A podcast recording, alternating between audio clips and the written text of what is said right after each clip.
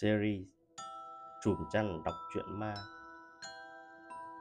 Cuộc minh hôn kỳ quái Phần 4 Người dịch Mộng không thường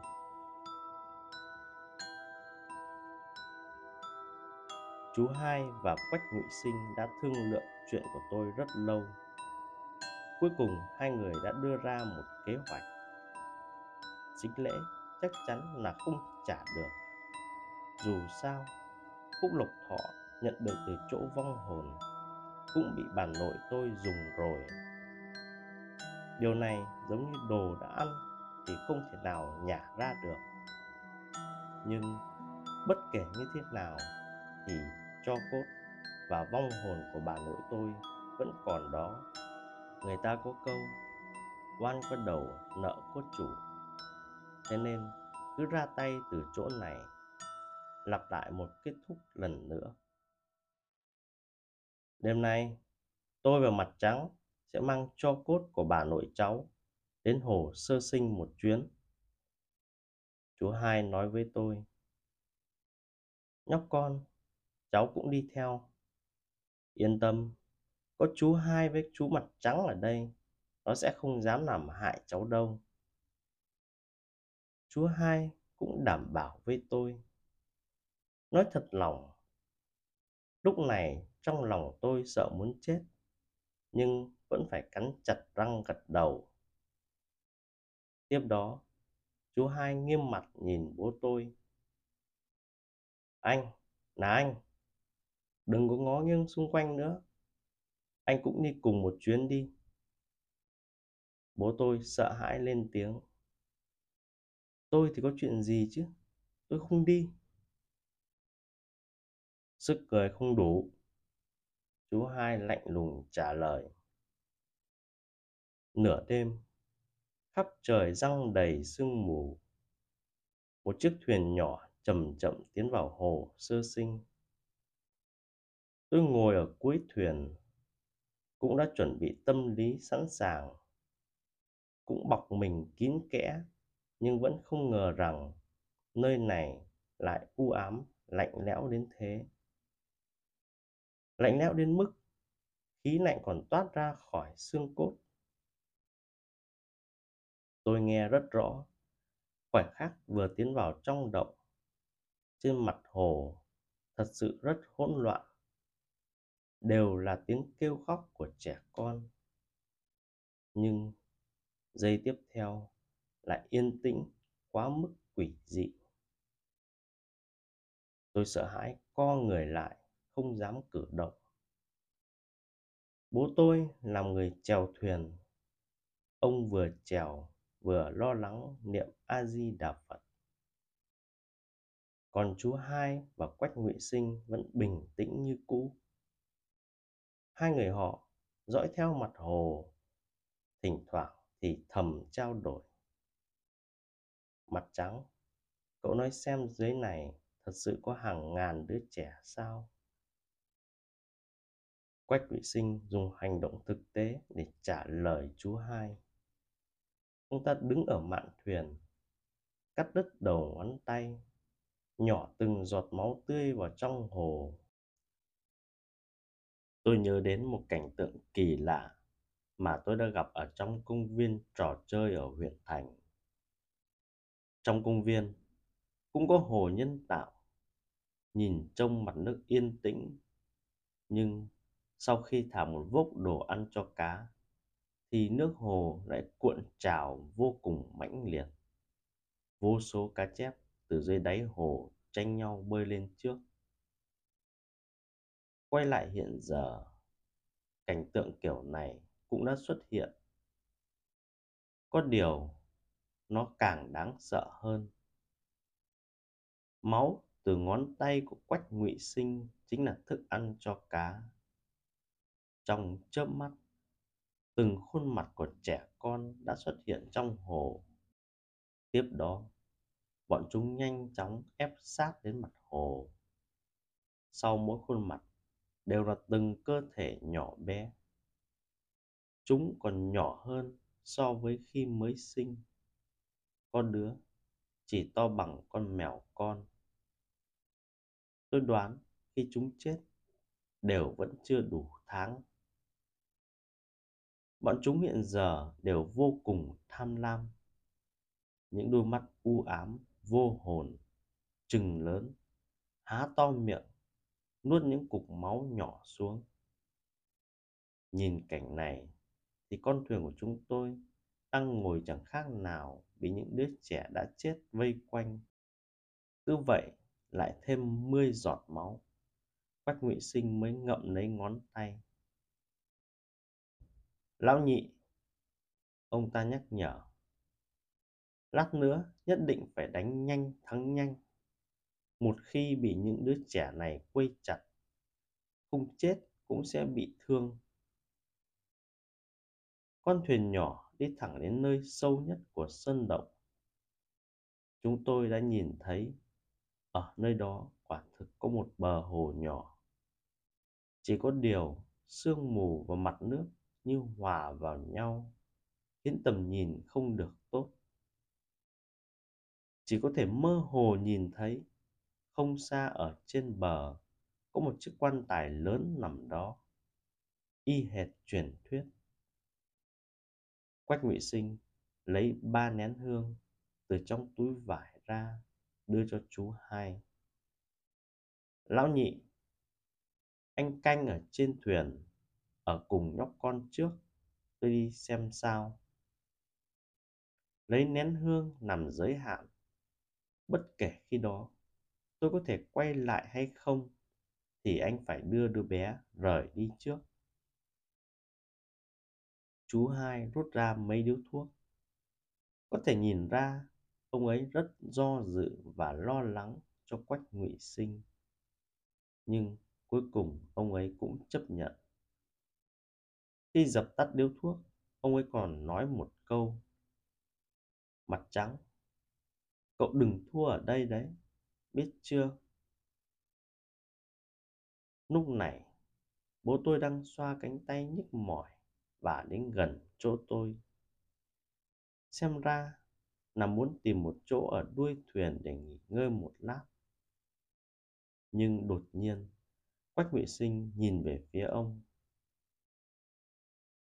bố đứa trẻ này, tôi có một nghi ngờ. Từ khi tôi lấy được hũ cho cốt trong mộ bà lão, tôi phát hiện bốn hũ cho cốt này không được chôn cùng một thời điểm. Của bà lão và đứa trẻ là lượt đầu tiên, nhưng của anh và vợ anh là lượt thứ hai. Anh mau trả lời vì sao lại như vậy bố tôi hoàn toàn sững sờ, nhưng vẻ mặt của ông ấy lại như đang nói, sao cậu biết được? Bố tôi đứng bật dậy, xem ra là muốn trốn. Chỉ có điều bây giờ ngoài thuyền thì chính là bờ hồ đáng sợ. Trốn thì có thể trốn đi đâu? Mặt trắng tiết kiệm thời gian dùng trùng hình để hắn nói ra sự thật. Chú hai đột nhiên nói xen vào. Lúc này, quách ngụy sinh ra tay lần nữa. Từ trong túi vải sờ soạn dây lát, rồi lấy ra một con sâu mập. Con sâu này toàn thân đen sì vẫn còn ngoe nguẩy trong tay quách ngụy sinh quách ngụy sinh nhắm chuẩn vào trán bố tôi, gẩy mạnh một phát. Con sâu này bắn qua như mũi tên. Bộp tiếng, rơi vào mi tâm của bố tôi.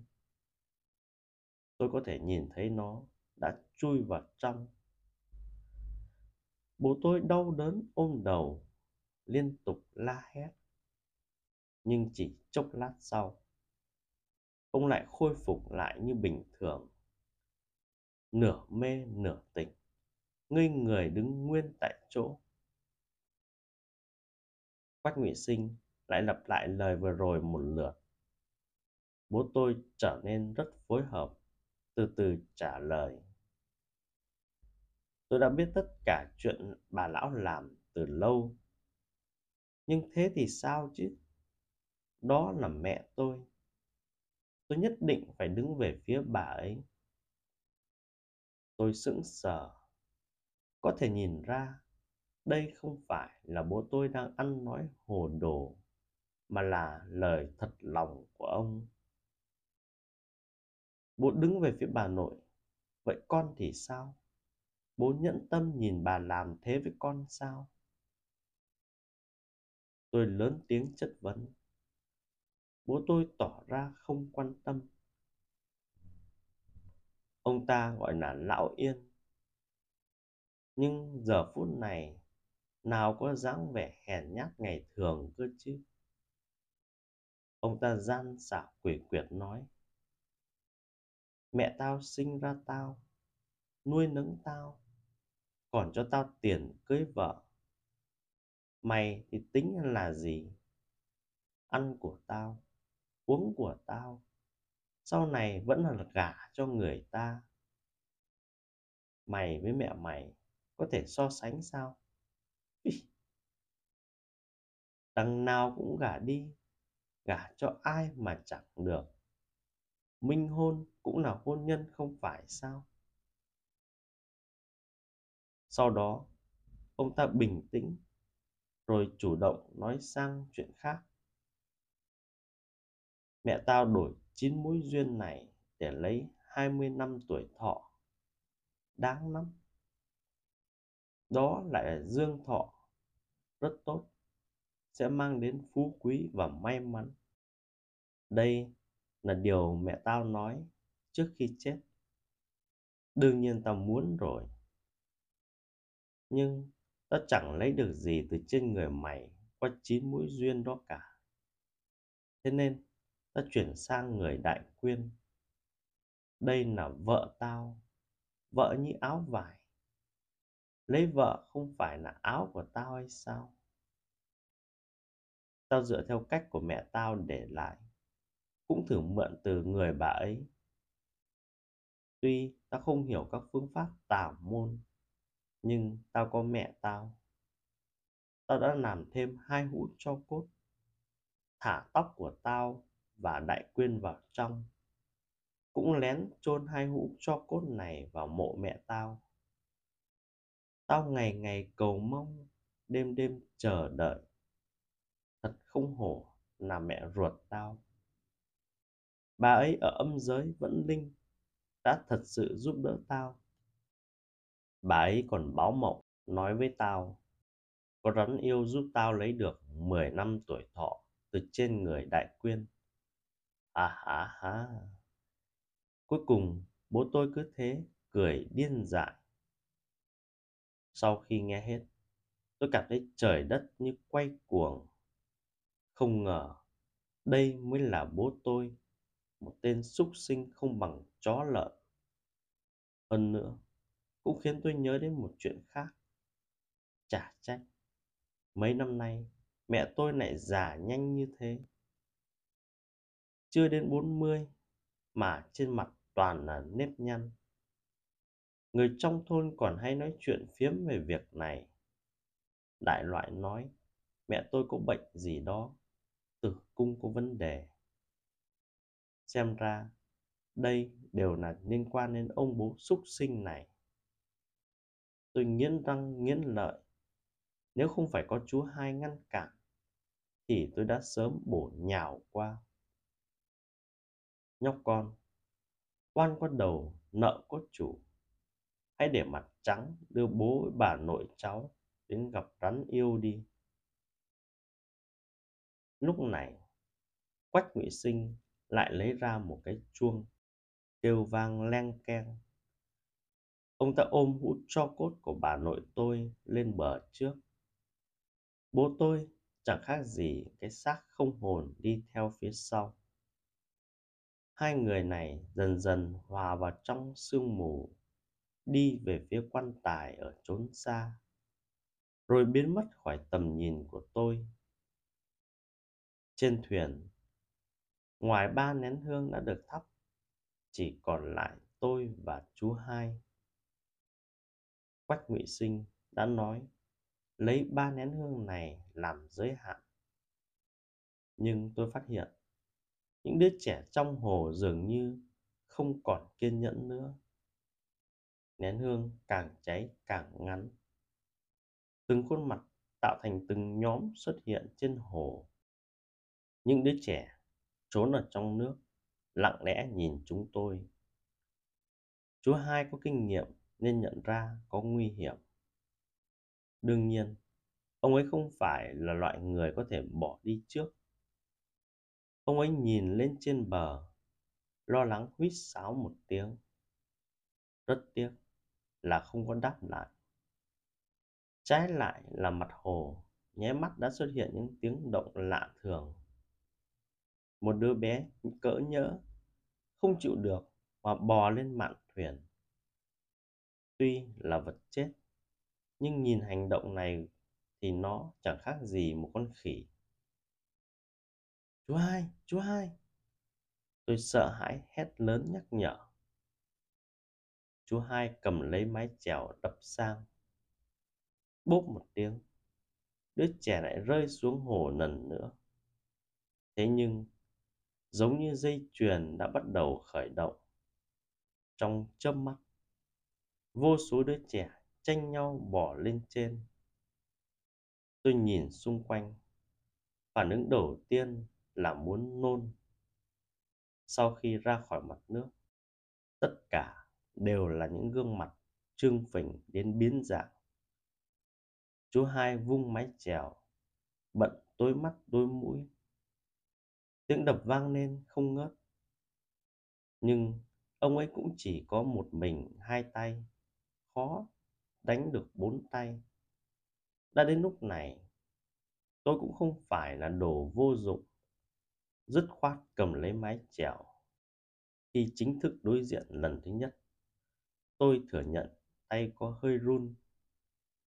Nhưng đã quyết tâm nên tôi cầm mái chèo đập mạnh.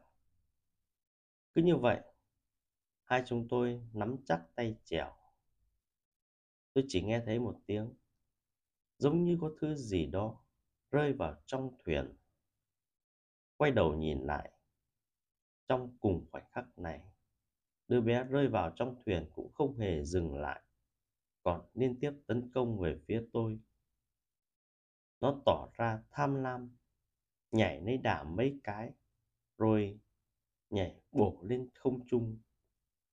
Đặc biệt là nó còn biết kêu Mẹ, mẹ,